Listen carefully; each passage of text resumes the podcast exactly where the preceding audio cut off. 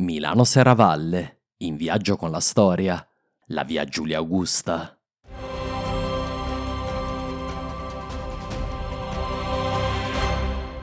I romani si preoccuparono di collegare i porti liguri con l'entroterra padano subito dopo la sottomissione dei Liguri, con la costruzione della via Postumia che collegava Genova con Aquileia. Presto però iniziarono a costruire dei nuovi itinerari per meglio collegare i loro domini italiani con la provincia in Gallia, quella che oggi è la Provenza. Innanzitutto va detto che i romani non costruirono mai una grande via lungo l'ardua riviera ligure di Levante. Da Pisa in poi i romani preferivano o la navigazione di cabotaggio o l'attraversamento degli Appennini al passo della Cisa, verso Piacenza, per poi ridiscendere verso il ponente ligure, più agevole. Dopo la costruzione della Postumia nel 148 a.C., il primo a mettere mano ad un nuovo collegamento tra Tortona e il ponente Ligure fu il console Marco Emilio Scauro, che nel 109 a.C. fece aprire un nuovo percorso che da Tortona puntava verso sud-ovest, verso la moderna Acquiterme. Da qui attraversava la Val Bormida per raggiungere il Mar Ligure all'altezza di Vado Ligure, l'antica Vada, importante città romana.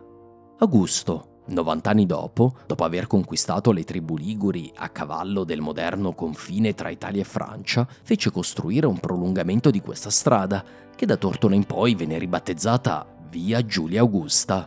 La via, dopo Vado Ligure, seguiva la costa e attraversava Albingaunum, Albenga e Albintimilium, ovvero Ventimiglia, giungendo fino al fiume Varo, nei pressi di Nizza.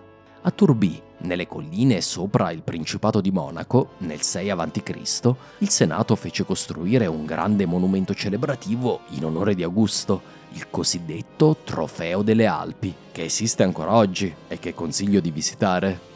La via Giulia Augusta, in epoche successive, fu progressivamente prolungata fino ad Arles, Arelate per i Romani, il principale porto romano della Gallia mediterranea, crocevia fondamentale perché da qui partiva il percorso fluviale che risaliva il fiume Rodano, verso Lugdunum, l'antica Lione, capitale delle Gallie. Puoi ripercorrere la via Giulia Augusta prendendo la strada per Alessandria e poi di qui per Acquiterme. Giunti sul mare puoi trovare un bel tratto della via originale nei dintorni di Albenga. Tra Albenga e Alassio il tracciato è infatti chiaramente visibile per diversi chilometri ed è affiancato da altri resti di epoca romana, come dei monumenti funerari. È una passeggiata suggestiva interessante da un punto di vista sia archeologico che ambientale, grazie al fantastico panorama sul Mar Ligure e sull'isola Galinara.